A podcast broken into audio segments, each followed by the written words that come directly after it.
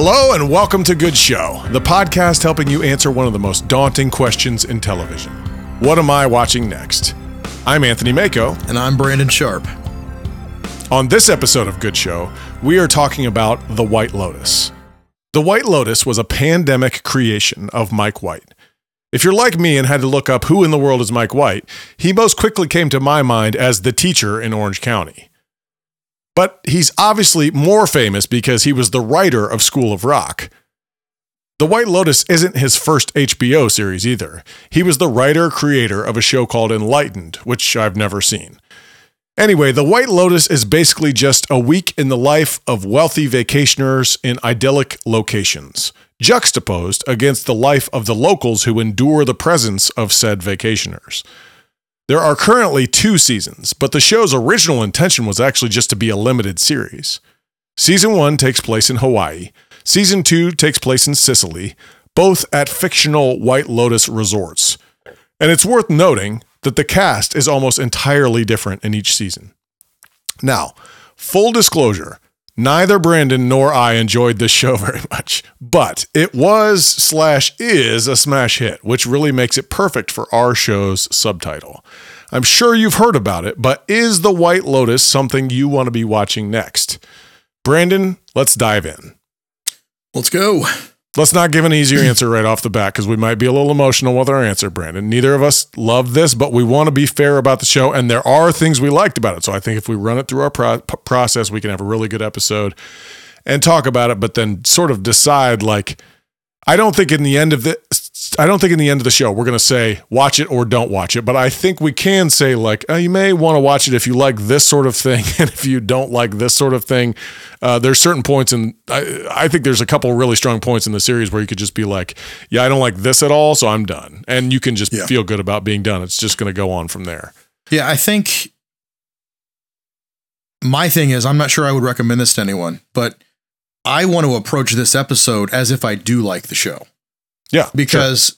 the only way this is ever going to work is if we, like, if we're going to take something out, we take it out intelligently. You know, like yeah. we, we need to do our due diligence here. So I'm really interested to get in here and unpack some of this stuff because I feel like it's going to be a good conversation. Yeah. And, me too. I do too. Yeah. And even though it was a little bit of a, you know, drag getting through some of this, I'd love to put really put my finger on why. Yeah. And I think that's totally. one thing we'll be able to figure out tonight. Um, yeah. Uh, so where did where did, did you first hear about the show? I think you did way before me. Yeah. So I I was in right away on season one when it was still airing. Cool. Yeah, interesting. And yeah, it, I think it was HBO advertisement, similar to Succession. Yeah. Yeah. Yeah. Yeah. It looked really sleek. The marketing was great for it, and um, I don't know. So you were you were sort of pre-hype then, kind of, right? I think I was hype, like like oh, okay. like okay. mid hype.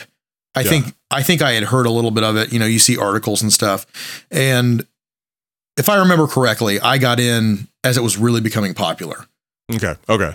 Uh, yeah, and I I'm kind of in at this point. I just watched the whole thing in the last couple weeks. Yeah. Um, and so, like, fully, I mean, I'd obviously heard about it in the beginning, but then people just kept saying, you guys got to watch the White Lotus. You got to, guys got to watch the White Lotus. I think genuinely for a lot of people, it was a curiosity of what we think of it, not specifically like we love this show. I also I found it very funny that people that usually recommended it to me always like couched it with some sort of statement about how it's very either cringy or you know stuff like that. And it was always like you got to watch it as sort of like a dumpster fire. And I hmm. never mm. like that sales pitch. No. I do not. I never like that sales pitch. But um, and it's sort that's of like a, a that's like pitch. a trash watch, and I I yes. don't usually do those. But that's not to say this is like keeping up with the Kardashians or something like that. I, or sorry to or the door insult your favorite show. No, yeah, I mean it's it's not like you're not watching it because it's the worst thing you've ever seen. It's so bad it's funny. That's not what's happening right. here. Right, right, right. So like yeah. a lot of people really like this and it has won some awards. Yeah, sure. Yeah. So yeah. this is not, an, it's not winning Razzies or anything. It's winning Golden Globes. So sure, for sure. You know. So are we doing this uh, because of the hype? Is that why we're doing this episode? Oh, certainly. And I think yeah, that's certainly. perfectly yeah. fine. I don't think there's anything oh, wrong. Oh, totally with, fine. Anything totally wrong fine. with that. I think it'd be like the same thing. Uh, just ignoring something super important and acting like it doesn't exist. I, I think you're, like I said in the last episode, you're becoming irrelevant at that point. You know, we need to be tangling with these things, whether it's our cup of tea or not. Yeah, I, I'm kind of excited about this episode because I think this is probably like, in a lot of areas, a quality show. Yeah uh, produce production wise and stuff like that. But um, I, am excited that we have one that is it's just not one of our favorite shows that we're talking about. Like, because that at this point we're kind of getting into some stuff that we may not have loved as much. Okay, so yeah. we spent enough time on question one. Um, what kind of show is this? And let me just warn you, it's listed on the internet as a black comedy. So you know how we do those. It's a ton like it feels a ton like Succession. Totally. Yeah. Satirical, Yep. absolutely black comedy. Yep. So we said before, black comedies are darker than dark comedies, right? Like yeah, I suppose. I mean, we're making that up, but yes, we have said that. Yes. Okay, because we okay we had this exact conversation with Succession, correct? Yeah, totally. Yeah. So I'm in with that. I think it's. I think there are some slight things, like some very slight things that I found funny. Yeah. That were like, yeah, they would hit on kind of that um, succession wave of, of humor. But um, I think the main thing I would put my shoulder into is the satirical side of this. Yeah. It feel it really feels like an exaggeration of uh, It is, but it's not I don't think it's obvious about the satire. The only thing I mean by that at this point is basically like they're not telling jokes that you're that you should be getting. They're taking themselves completely seriously. I think that's important to know. Who is the cast or the yeah the cast the characters or, you know, the, in the, the show? show? The show is the not not so much the writer of the show. I think I think though as, the through line here is I'm not convinced that people actually act like this. I'm sure there are. Oh yeah, yeah. Some, we're going to talk. We're going to talk extensively about that later. Okay, but um, and I guess what I mean is this isn't Stephen Colbert, who's uh, who is a satire, or you know, the Colbert Report. The Colbert Report, yes. It, it's that was a satire, but that's not what this is. This is um, they think they think it's serious, mm-hmm. and you know, Colbert didn't necessarily think it is. So, uh, how about like in our five point system? Um, oh, it's gonna, gorgeous. It is gorgeous. It's, it's a, you know, here's so yeah. What what takes something from a four, a premium drama, to a five, something more cinematic it needs it like it needs to have an X factor, and it, yep. it could be CGI that's like movie quality CGI. Yes, it could be. It could be a few things. I think one one thing that could kind of kick it over into the next level is a, like a really really beautiful set piece or like mm-hmm. really beautiful on location shooting. That's something this has. Yeah, I also something I noticed I think that was one of my favorite parts about the show. It's not I you could maybe help me with some language here, but there's a specific color to it that is not Yeah, it's almost to, sepia. Yes, it's almost sepia, eh, but it's also not equal to where you are. So like Hawaii is probably the best example, but you're in this you're at you're at a resort, but they make Hawaii. Hawaii's obviously beautiful. Yeah. But the whole show is just a touch sepia. Yeah. So se- sorry, sepia is not the right. I'm almost no, no, no. I'm almost yeah. embarrassed. It's like a it's like a very golden warm tone. Everything is is toned yeah. very warm. Yes. In both seasons. One's in Sicily, one's in Maui. Yeah. I think both of them are toned very warmly.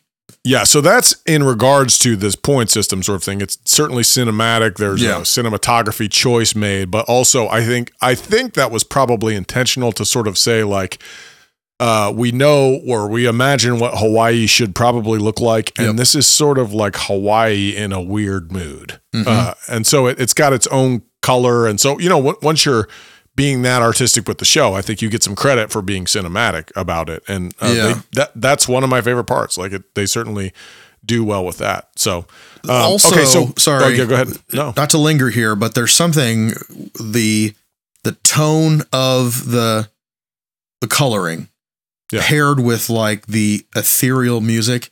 Uh-huh. It almost gives it like a we're in the twilight zone feel for me. Yes. It, it, there's something eerie about it. Like we Oh, for sure. Something eerie. for sure. almost like we've stepped stepped out of our bodies, and I don't know. It's it's just got something funky happening there. Uh, no doubt. Can I pause right there and say, do you like the music? Because I'll don't want to bury the lead. I hate it. oh, it's terrible. Um, The and I, I feel like I'm I'm not trying to uh, like be offensive or make fun of a culture, but it you know like when you play. Right. it- we're gonna say it anyway. You know, Here like, we go. You know, run around uh, when you were kids and you played cowboys and Indians and you went oh, oh, oh. like Yeah. that noise is. Yeah. It's almost like they put it on a MIDI and like, but that way they played that with the the keys and it's all like this. I don't know that that noise type. Hmm. Come, does that? do you- Are you are you getting any of that? Yeah, I think that's probably. I kind of took that as the intention of the show. It was especially in. uh Do we need to cut Because that some out? of was it's a- that was that? No, no, it's fine.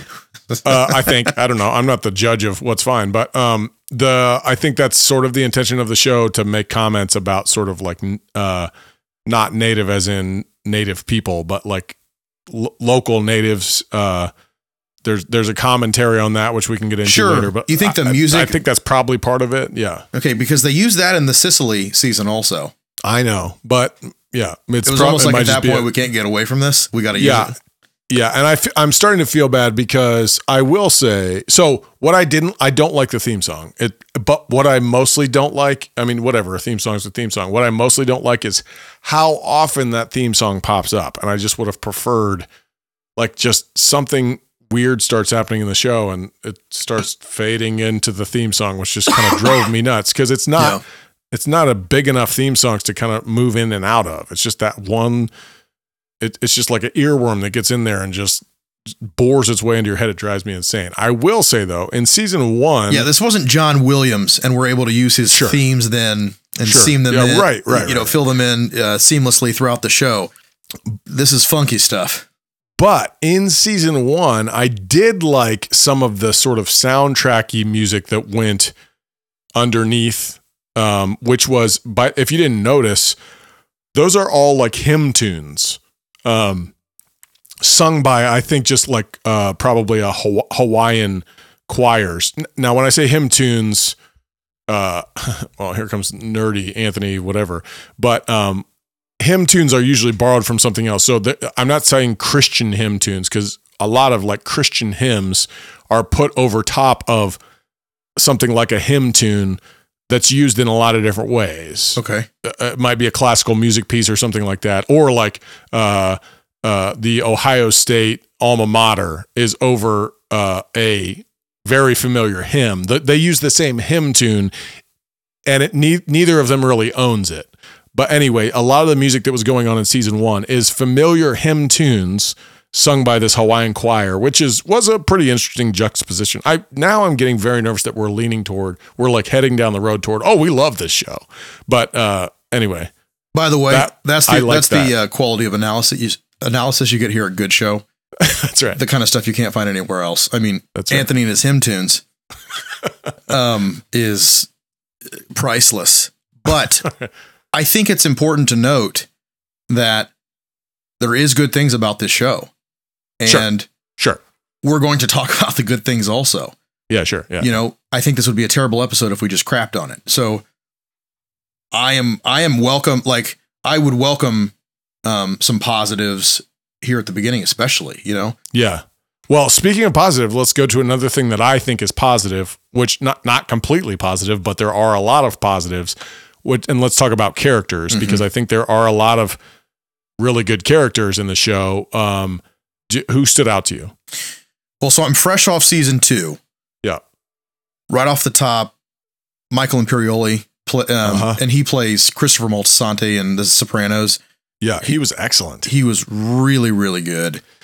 and also like you hadn't seen him in very much stuff besides No, like, Sopranos. literally, I haven't seen him since The Sopranos. right, So and he al- did so well. Oh, yeah. yeah, and he almost he almost had like a little bit of a uh, an Italian mobster feel to him. I think it worked. But- I think it worked really it well. did work. Yeah, Especially really well, he, his character is of Sicilian descent in the show, so I thought he was fantastic.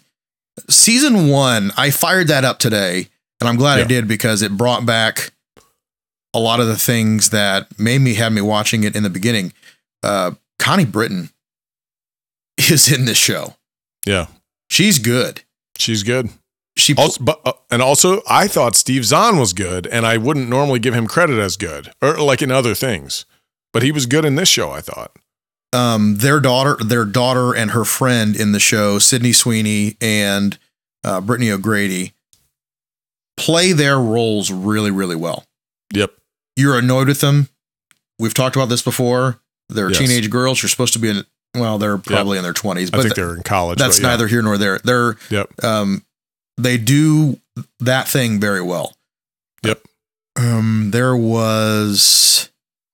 Uh, I'm so I just thought most people played their characters well. Yeah. Uh, and, and that so might be like that might be what keeps you right. coming back to the show. J- uh, right. Jake Lacy from season one is uh, perfectly oh horrible, perfect, perfectly horrible. Yeah, and he's uh he was on in like the later seasons of The Office. He was in a couple things that I've seen before, yep. but he really nailed that entitled white dude. Yeah. Um, stereotype. And, and here's what here's what I think he did so well that what you really need when you have that character is he like you have to sort of understand why they would be the way you can't just fully hate them you have to understand why they would be the way that they are. So like he's totally it's like, yeah, why wouldn't I act this way? Like it makes total sense uh-huh, that I right. would act this way. Yeah. And he played that he he walked that tightrope all the way through that whole season so well. He just played, and the whole time you're just kind of like like when he's okay so uh, this isn't really a spoiler but whenever he keeps coming back to fight about the room you know so, so that's the thing yeah. Eh, but also he's like he keeps coming back to fight about the room and you're a little bit like, "Oh, quit being a jerk." And you're also a little bit like, "Well, he did pay for the room." Like Okay, okay so I think I think there is a point in which he was justified. And then mm. I think that shifts over to good heavens. You let it go. Right, but if he was justified in the first place, why why let it go? He brought it up. Like, you know, he asked about it. They they gave him an explanation whether he whether or not the guy was lying to him or not. Right. Move on now. Yeah, I guess. You got your answer. Sure. So the, here's what here's like here was my kind of my uh thought process. How how like how much of this is your newly married wife in on? Like how much is she okay with? Yeah. She was okay for like the initial conversation. Yeah. And then it, then he got carried away. She's like, "Let it go. We're on a honeymoon. Let's just get back to that." Yeah. Anyway. but I'm well, but I just point, watched that, so I have a very strong yeah. opinion on it. The point at this point is he did a really good job. Oh yeah. Um, the big uh, one, so, the big one yeah, though, it, I feel like the one we, we really should mention is Jennifer Coolidge plays Tanya in both seasons. She is mainly the only character that is a carryover character from both. She's like a main in in both seasons and she just won a Golden Globe. Yeah, for the, for her performance in this. Yeah, I do not think she should have. Okay. Yeah. I real uh, yeah I know that kind of where you were leading me because I had already told I was I was I, I, was leading you up to the the well I'm hosting this show you to drink yeah so um, I do not I, she bothers me she bothered me in this I guess she uh, and in a different way than sort of everyone else bothered me. Uh, be, I, I just think she kind of has one tone in.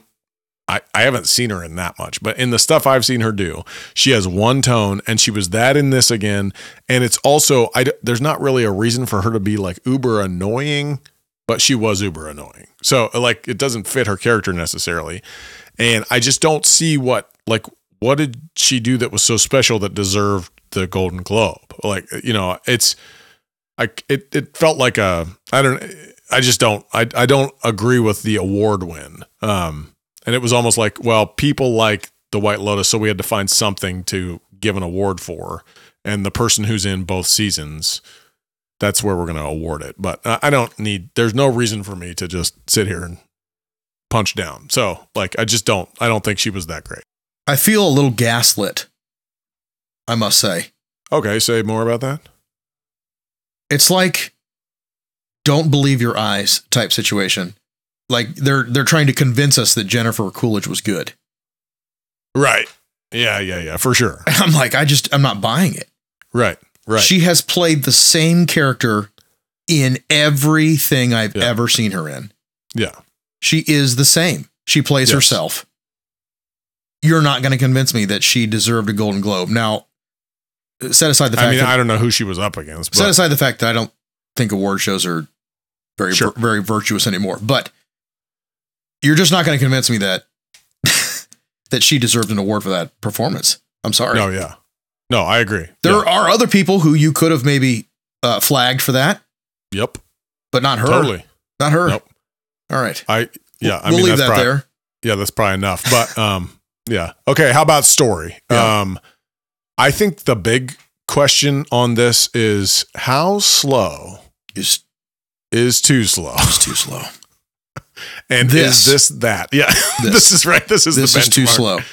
I would there were times where I was just sitting there going, "Can we go somewhere, please? Can we can we move on, please?" No, I Please want, I want to speak. I want to speak to season two Okay. because that's the one I'm freshest on. Sure. There were parts in maybe like the last two episodes that I felt like moved pretty good, pretty well. There was I'll hop on that and say I, I literally thought the last two episodes were my favorite episodes of the entire series. Yeah. For that reason. Go. there, there was Yeah. like a there was like a good amount of suspense. I felt myself like engaged. Yep. And I was like, "Ooh, what? Oh my, this is getting serious." Yep. I think there's something there. I think they they they did in some sense land the plane well. Yep. I don't know. That's that might even be too strong. They did do things well in the in the ending of the season. The Yeah. problem is everything leading up to it. That's the big that's the big problem. Yeah, like 14 episodes. Yeah. For- Besides the last two. I, you know, I'm just saying like the 14 before the oh, I don't remember how many there were exactly, but yeah, something like that. I think it's 7 total. Yeah. So, literally 5 episodes of almost nothing hmm or Yeah, especially in season 2, yeah. uh-huh. Cuz season 1 was also slow, I thought, but then season 2 was just like horrible. season 1 Horribly slow. season 1 has a quality about it that always keeps you slightly off balance.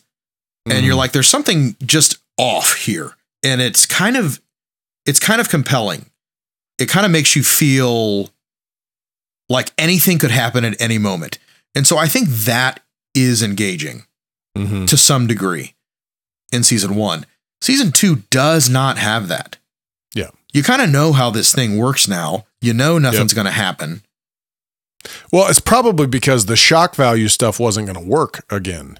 So, maybe yeah because there's so much shock value stuff in season one, we're just not we're not going to be able to get you.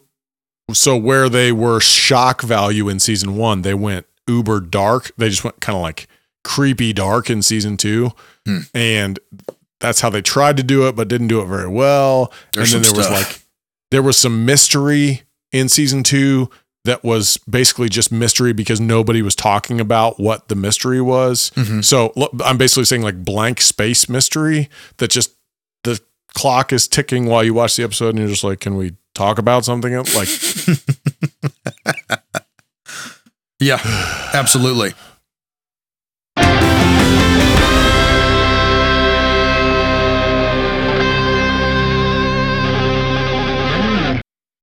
okay, Brandon, let's uh, try and be scientific about this. Neither of us liked the show that much. Uh, what? So what else? Like, can you put your finger? We've we've said some stuff, but what what exactly do you like about the show? And I'm speaking generically. Like, is there something generically what like?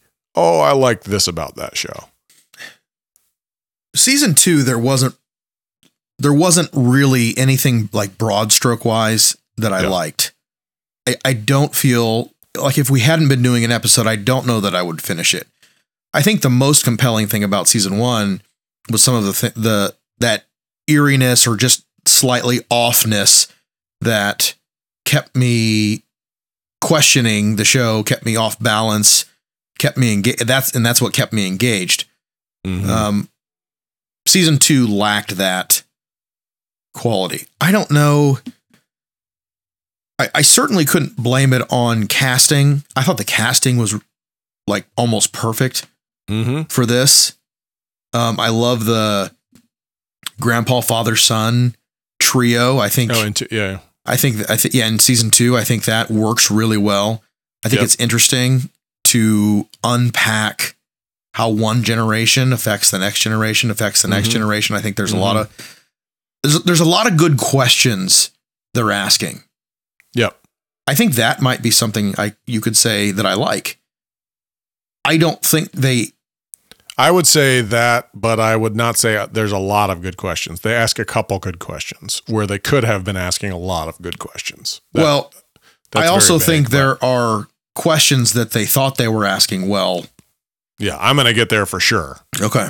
Yeah. Uh, I don't know exactly what you mean, but um, I'm going to get there for sure. I think so. If if I had to put, generally say something I I liked about it, it was sort of the style of the show. I thought like the look of the show. Obviously, being in Hawaii and Sicily, like you're just constantly like, oh, these places are beautiful, very interesting. Um, like season one, the the youngest son, uh, Connie Britton's son, um, like his whole thing with the locals and the rowing, and like I thought that was great. Oh, Uh, stop right there yeah, because I think that is actually a great point. There is one character who kind of has a little bit of a happy ending or like something hopeful happened to him. Yeah. I think generally we're we're dealing with people who have all this money but don't have like they just they're not happy. I think it was Yeah. interesting to see in season 1 the one character who kind of did have a great experience. yeah. I- learn was was uh and was gonna head in a so most people were heading in a negative direction, and that wasn't gonna stop after this vacation. Yeah. And for him, it was okay. Now I've made a decision that's gonna lead me in a positive direction. And I think uh, season two lacked forward. that also. I don't think they, Sure. there wasn't really a character in season two that had a Sure. similar arc. And as- they had some opportunities for it, but they Sure. didn't. Um, they didn't capitalize on any of them. So, um, okay, can you once again, generally speaking, just for the sake of time, I guess, but can you generally put your finger on what you didn't like about the show? I think it's really trying to tackle some tough questions. And I think it does not do a good job walking those questions out, Yep. wrestling with them. I I think Which it's, is which is funny because normally you would at this point then lean into like, well, it's a piece of art. You don't answer your own questions with a piece of art. And I just don't think because they didn't ask the questions well, because they didn't answer the questions well, it was just like, it, it, is it really, you know, it, it does it look like a, a duck and it's not a duck? You know, it, does it look like a piece of art and it's not a, a piece of art? Um, I sort of feel like that's that's the issue here. It's Yeah. just not it's not doing what it claims to be doing. and to that person I would then ask, have you seen Atlanta? Exactly. Yeah. Because this is sure. the good version of White Lotus. Atlanta is the good version. Sort of. And the fact that you don't even know why that would be a connection at all makes the point for you. Yeah. Like, like, okay, I'm well, sort of talking about the same thing. I, I also, um, I don't need a television show to tell me to be skeptical about humanity, which is, I think, what this show generally asks you to do. Everyone around you is you, you should be skeptical of everybody around you. Everybody is entirely selfish and um and and that's fine. This we're, I'm going to talk in a second about how this show maybe wanted to ask some questions about things like race and uh, gentrification, different things like that, and whether they did that well is a different issue. But um, what we saw on the screen was just a bunch of people being horrible to each other, and it was mostly white people being horrible to each other. And so the general view is um, that people are hor- horrible to each other, and there's not really any redeeming quality about it. I and so maybe the world's dark, but I don't need a TV show to continue to tell me how the world's dark. Um, and so, what's different about this? Well, let me just ask. So, Succession does that as well. So, what's what's the difference between Succession and this for you? I, that's a that's a rough question to just toss at you right there. But here's like the the cherry on top for me with White Lotus, especially season one. I think season one is the season that really deals with race and entitlement and wealth mhm. the most. Yeah. I think season two we're um you're getting to, into like some other areas, like some sexuality stuff, and just just a, a lot of different. Like they're kind of fleshing that out a little bit. Season one is like really tackling white entitlement, white privilege. Yeah. And I think so if I were to compare it to Succession, I think Succession doesn't have a character walking around in it saying, just in case you didn't know what this show's trying to say or ask, I'm going to tell you. Mm. I'm going to spell it out for you right here. Mm-hmm. And I think that was really the the final nail in the coffin for me was any any subtlety, any art is blown up by a character walking around with her her steno pad saying, "Did did you see that?" Hmm. That's what we were trying to talk about here. Mm-hmm. And I'm of course talking about the character of Paula, Brittany O'Grady. Mm-hmm. She she was telegraphing everything the show was trying to. It, Succession doesn't do that. Sure. Succession is not is is m- much more artful about the discussion than the White Lotus. Yeah. Oh, for Agree? Yeah, yeah I totally agree. Okay. All right. That Yeah, yeah. that was the big that was that was r- what really left a bad taste in my mouth. Was like I'm yes, I'm I'm not going to sit over here and act like I don't know some of like these things are true and I'm I'm not going to act like I don't um I don't feel like they they should be these are things that should be talked about. Yeah. But what what what do you what do you want from me? You know, like what What- Yes. What, Yeah. are you trying to get me to ask questions? Because so like, and I'll say this, you know, we talked about this in Atlanta, and I'll and I'll bring it up again. Atlanta had two different formulas Mm-hmm. in my mind. Maybe it was just me personally. I felt like there were two different formulas. One was ham-handed, and one just left like it just.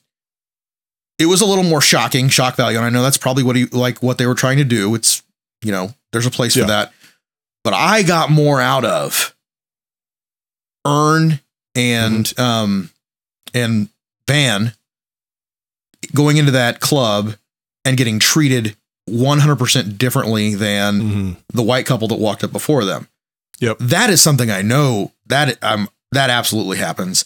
And that hit me more just like the real subtle almost throwaway scene is something that hit me Yeah. more than some of the bigger explosive episodes.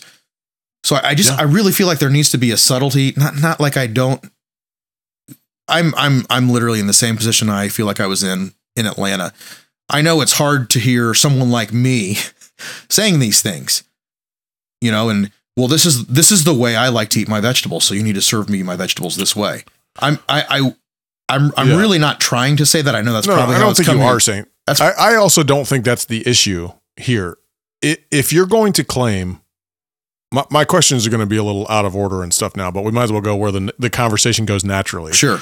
If you're going to claim this is a, but okay, so let me rewind all the way to when I literally looked up. I had I was like, what do people like about the White Lotus? Okay, and these articles popped up. We got a New York New Yorker article. We have a New York Times article, and they're all basically like, well, White Lotus tackles white white privilege. Mhm. And I thought, and that's basically speaking mostly like you said about season one. Mhm. You're you're telling me that a show by a white creator with only white people, mostly white people in it, is the best commentary on white privilege? Like, how do you not see that? How do you not see you're not the ones to talk about this? Go watch Atlanta. Go watch Atlanta. You, you- it's it's completely ridiculous to me that rich white people make a show trying to take down rich white people. Mhm. Like that makes no sense to me. So um that I think and I think that's probably just the difference. I just ca- kind of called it self-loathing, but like it, it's a it's sort of like a shame circle, I guess, where you're like, and you brought up the perfect question, but it's basically like, yeah, we f- sort of feel bad that we act like this, but let's talk about it for a while. And your your perfect question is like, what am I supposed to do with this information? Mm-hmm. And just out of curiosity, with White Lotus, like, okay, let me give you two options here. You put this show out there, and what do you think rich white people, you know, this this fictional group of this fictional category of just like a, a an amor- amorphous group of rich white people, but whatever. So, what do you think rich white people are going to take away from this show? You have two options. Number one, uh, I'm rich and white and treat people poorly, or number two, man, Hawaii is pretty cool. I should go there to some resort. It looks beautiful there. Like you just boosted Hawaii tourism. You just did the exact opposite of what you were trying to do allegedly. I, now we don't know what he was trying to do allegedly, but like what the commentary comes back and what the like the awards come around saying like, oh, you're really tackling white privilege. How? How did you tackle white privilege? Mm-hmm. Um, probably white privilege not, white privilege needs to be tackled. You didn't do it with this show. I'm sorry. And that's probably what annoyed the crap out of me was that i just didn't feel like anything was done with this show. Uh, and uh, okay we're potentially beating a dead horse at this point with that sort of thing but um, can we have a small discussion about graphic sex on on screen? Because white lotus has okay and i would uh, let me just be clear about this when it happened when it happened in the show, I, I think I'm on the record many times that that oftentimes graphic sex doesn't well graphic is a crazy word but uh, sex on screen doesn't bother me terribly. If it fits within the story like i can get by no problem. I can just kind of move on especially if it supports the story. But i do not like shock value sex which hbo does a lot actually. And especially in this show there's i was seriously thinking like okay there's a point somewhere around episode four or five in season one where something's going to pop on screen that makes you go, oh. And when that happens, however you feel about that, go ahead and go with your gut because the rest of the show is not going to get any better from that point. So if you're like, yeah, I don't want to see that, then you just go ahead and shut it off and leave it off. That's that's one of my things. Like you don't have to feel this way just because shows win awards. You don't need to feel this way. And that's that's one of my things. But I, I don't know. Do you want to have a discussion about sex on screen and when it can be supportive and when it isn't or something like that? Or, or like do we need this? And yeah, I don't really want to talk about it, but we'll, we'll, since you brought it up, let's do it.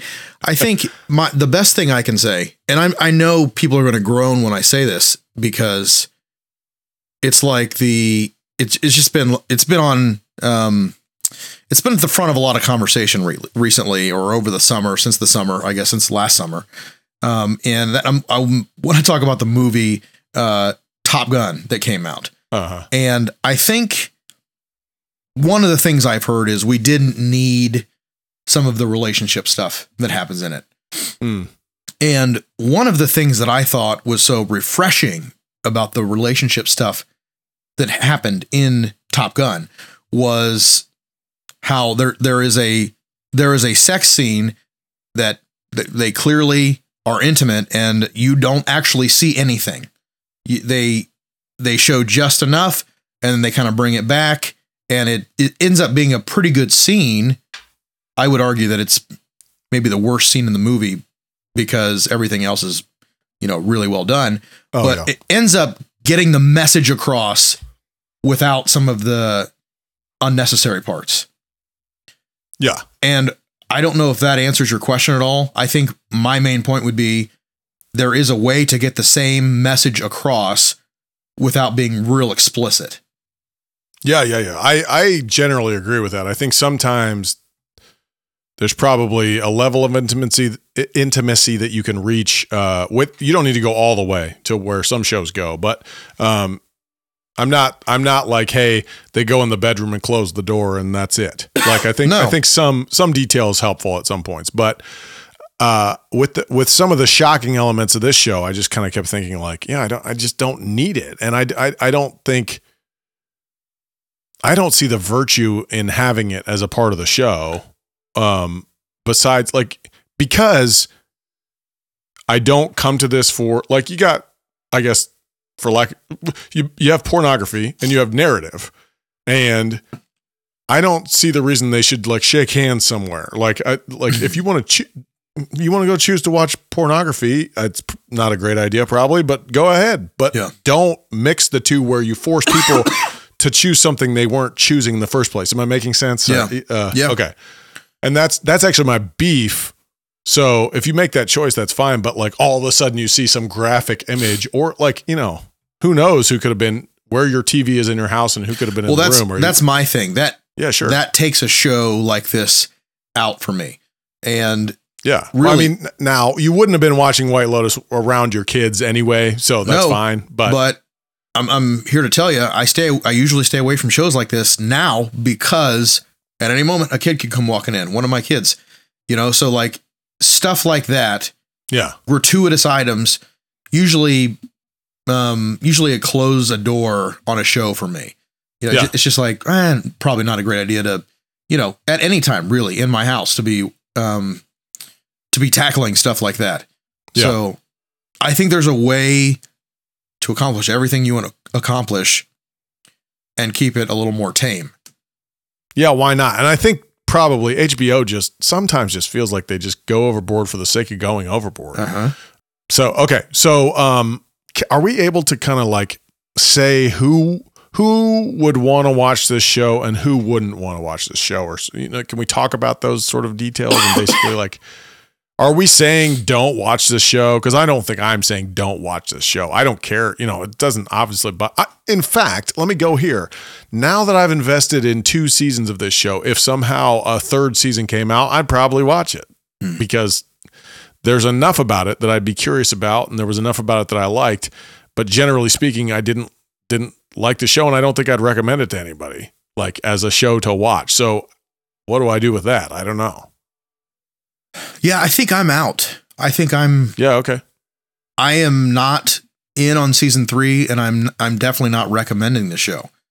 So hopefully that doesn't like just take our legs off from under us. But No, whatever. That's what we're here to do, I think. yeah, I don't think this is a show that I could in good faith recommend there because there's not something that I can say that it doesn't have a thing that I really feel like I can hang my hat on here.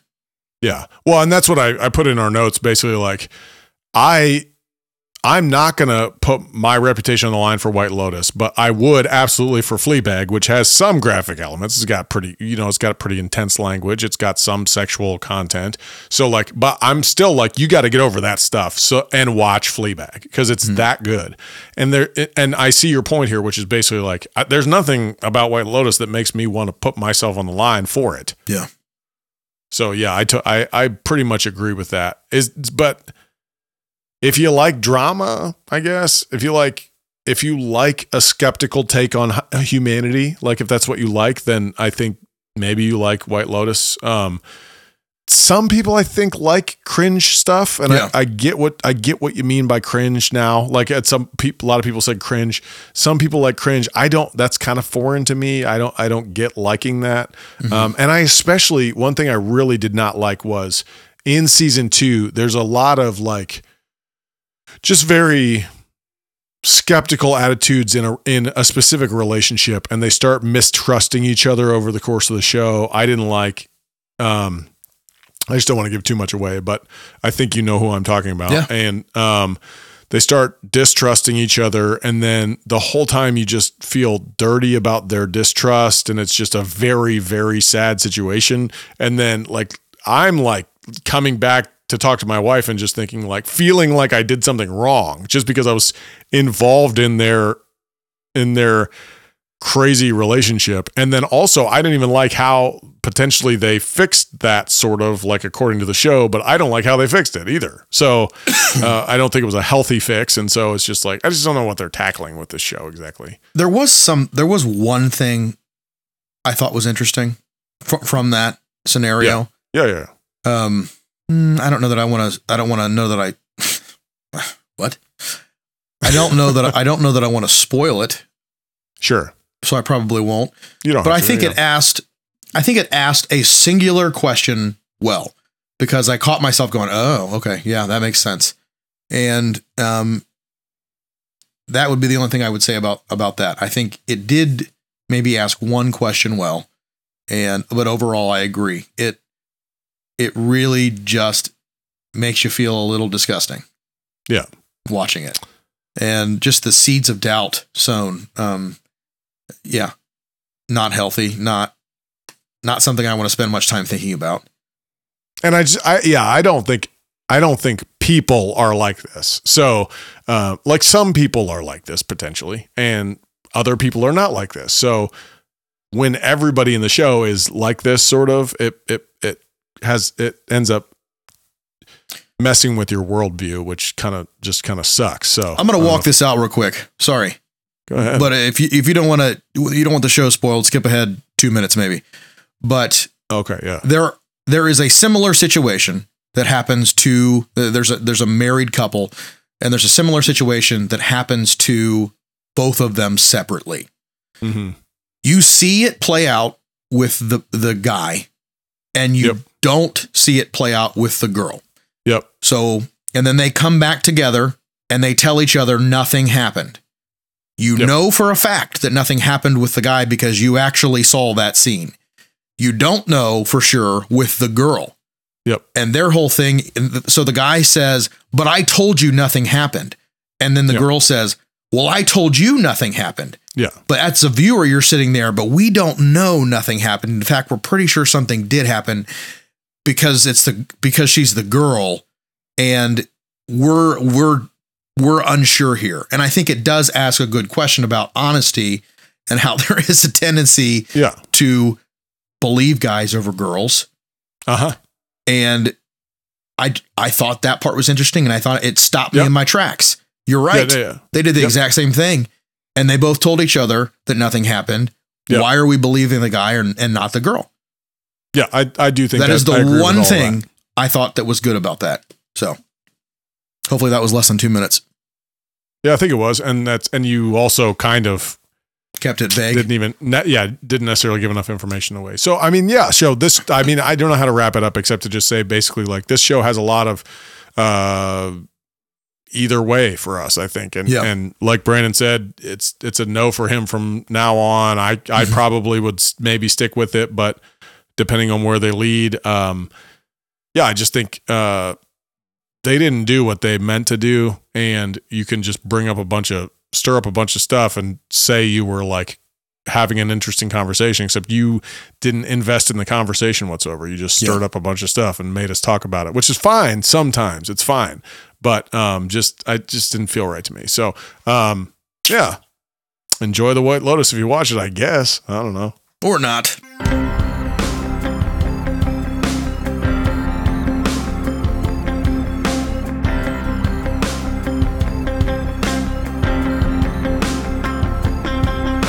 All right brandon what have you been watching lately So much. So much. nice I actually watched some stuff too I'm watching something you should be watching.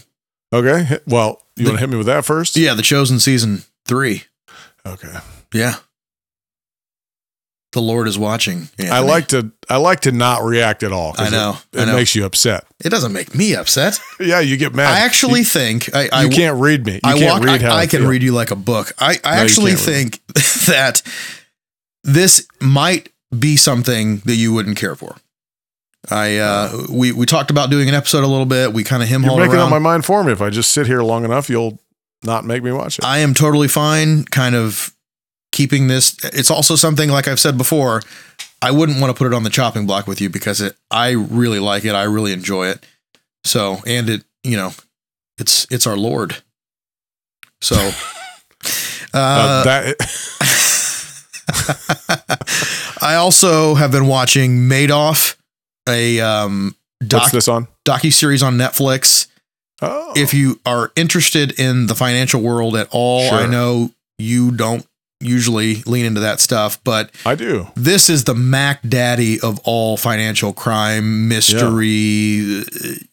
Just it's insane, insanity. The Yeah. level to which Bernie Madoff deceived every like it's crazy. No, totally. I'd be very interested in that. This was a good one. This is a good Yeah. one. Just called Madoff on Netflix. Still watching Shrinking. Still Yep. great. Still great. I'm, Mayor of- I'm current. Yeah. Mayor of Kingstown. Still cruising along on that. Jury's out. Last of Us. Better than ever. Oh man, Be- episode three got What? insane. Like it's just like Wait, what are you talking about? of The Last of Us. Are you watching that? No, but episode three is everyone is talking about episode three. It was. It was so good. I'm not watching it yet. I'm gonna watch it just because I need to. I didn't know everyone was talking about it. That's that's exciting. Yeah, man. Like they're losing their minds for like Nick Offerman, and Oh, he was so good. yeah, they're losing their minds about it. So good. Uh, okay, well, I've been. You've done. Sorry. Oh yeah, yeah. That's it. That's all it right. for me. Okay, so I've been watching. I watched Reacher. I was actually because we got an episode coming up about it, so I just finished that. I was pleased to find out that I wasn't as behind as I thought I was. I thought I was buying into two seasons, but there's only oh, one Oh, no. season out. Yeah, so- yeah. I, sorry about that. Oh no, it's okay. I'm pleasantly that surprised when I like- didn't have a bunch more to watch. That's like double. That doubles the daunting level. If there's just if just one season, you know, but it's coming back soon sometime. ish. Yeah, yeah, yeah. Yeah, and then yeah, I shrinking agree with what you said. I checked out. Okay, so a couple things I checked out. Um, Oh. I watched. There's a show from roughly 2013 that lasted about three years called Moone Boy, and uh, what's uh, what's the name of the guy from Molly's Game who always starts um, in in the show? He always starts his phrases with uh, like a bad poem. Um, oh, I don't. Off the top of my head, I couldn't tell you that. Chris O'Dowd is it Chris O'Dowd? Oh, he because he does a lot of voice acting. It is Chris O'Dowd. Yes. Okay, he's in Moon He's Boy. Scottish or Irish, right? Yes. Yep. Yep. He's in Moone Boy, and Moone Boy is essentially it's very, very similar. My friend Todd, who listens to the show and uh, doesn't like some of our takes sometimes, and he likes to tell me about it. But anyway, uh, he he told me Love about it. it, be- because of Dar- yeah, I love it too. He told me about it because of Derry Girls. It is very, very similar to Derry Girls, but it's a young boy as opposed to young young women. So, um, and he has an imaginary friend. The imaginary friend is, is Chris O'Dowd. I've only watched two episodes. The first episode was I did not love. I liked the second episode a little bit better, but it's so similar to Derry Girls. So if you like Oh. Derry Girls, maybe check it out. Um, but I think Derry Girls is pr- at least at this point. I'm not far enough in to know. Derry Girls is probably better.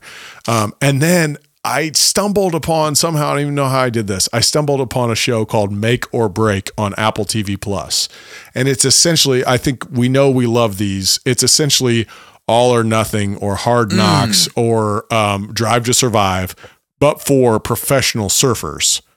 Oh, It's awesome. Kelly Love it. Slater's in it. Uh, not yet. He's bi- I- he's billed.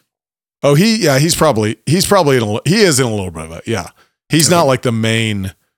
It's like sort of like he is in some of it, but he's not one of the main focuses of Gotcha. it. It's sort of like how uh, Lewis Hamilton was not a main focus of Drive to Survive early, early on. Yeah, gotcha. Uh, Kelly Slater's like the most famous, so he's. I think he's just not. A, but uh, there's a lot of focus on the younger guys coming up. But it's just like it's it's this. Well, number one, it's beautiful because it, they only go to awesome places, and number two, it's just like oh cool. I like digging into another sport uh, in in this way. Like every time one of these things comes out that I can learn more about a sport that I you know don't know much about, I love it.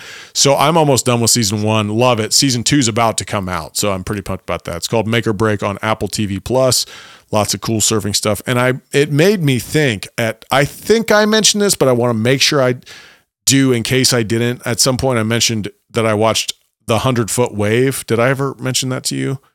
No, it's a series on hbo called the 100 foot wave and it's this guy's pursuit of surfing being the first to surf a 100 foot wave. Mm. um, and it's uh, in portugal i think is where they go. It's better than make or break for sure. It's awesome. It's completely awesome. Uh, and then Make or Break is really, really good. So that was a really cool thing I checked. stuff like this is has to be the single greatest like proselytizing tool for sports. Well, that's the thing, man. Yeah, totally. And also, um, I so actually this is this is interesting to talk about for us. Um, recently, so I mean, a couple weeks ago, once this episode actually comes out, but something that happened. Obviously, we're going to turn to soccer now because that's the only thing I care about at this point. But um, so recently, Wrexham played in the FA Cup, but they put that match on ESPN. So last it for like my current time last sunday you could watch wrexham play on espn which is crazy. It's insane basically. Like us like like we've said a couple times a beer league softball team was shown on espn their game. They ended up tying um, but it brought into a, a question th- this whole debate then started because i'm a, obviously a fan of the columbus crew and mls this debate started then about why has american sports media not gotten behind american soccer? And really interestingly they go and take this fifth tier Welsh football team and put them on ESPN because of Rob and Ryan, obviously, but they put them on there. Why didn't they throw their support behind? And now there's this whole new conversation about how um, Apple TV Plus is doing MLS this year. I think I've mentioned that on the podcast before, Yeah. but every MLS game is on Apple TV Plus, no blackouts. I like that we're kind of moving that direction. But there's this whole conversation about how the narrative is is what people latch onto, and the narrative is probably what would- grow the sport of soccer in uh, in the United States, because um that like basically oh just look what happened with Wrexham. Wrexham was the most. It was like I forget the number, but it was the most watched soccer match that day in the in the United States, and which is not. That was sort of what Robin Ryan tweeted out, which was a little propagandizing because there wasn't any other good soccer match that day. But anyway, um, it was a bunch of people watched. A bunch of people watched a fifth tier soccer game, like prob I, I don't know for sure, but a lot. Probably not more than Premier League, but maybe like Premier League levels of watching. So, like, that's pretty craziness because people connected with the narrative in Welcome to Wrexham. So now they care about Wrexham and they are starting to po- potentially care about soccer, which I think is cool.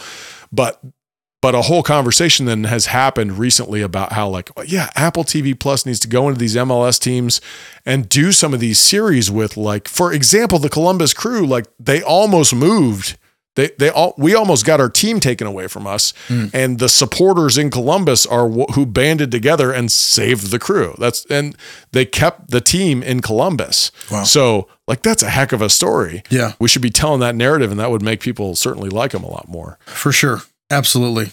I think I think you can lay a lot of blame at sports like football and baseball. yeah I think they have a chokehold on yeah national broadcasting and what have you. But For sure. I think, and it's interesting to think about. I think baseball sort of has some narrative built into it. Um, I feel like maybe baseball fans really dig into their teams and football fans don't quite as much like every element of their teams. really?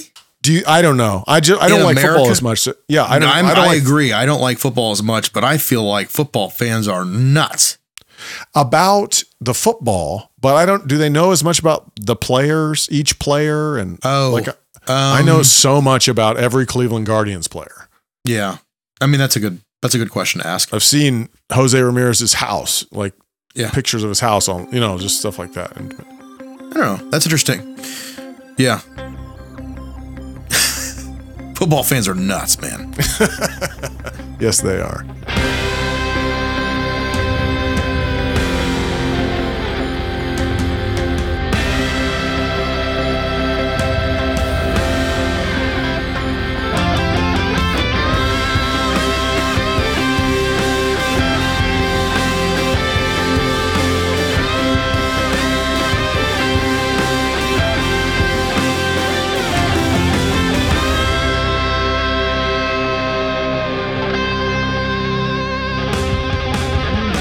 That does it for this episode of Good Show. Good Show is created, recorded, edited, and produced by Anthony Mako and Brandon Sharp. Our theme music was written and recorded by me, Anthony, and all our graphics and socials are developed by Brandon. If you've enjoyed your time with us, please make sure to like or follow us on your favorite podcast platform so you never miss an episode. And if you appreciate our show, please throw us a rating and a review there too. If you'd like to discuss any of our content, you can search the Good Show Facebook group or follow us on Instagram at The Good Show Podcast. Thanks again for listening, and we'll see you next time.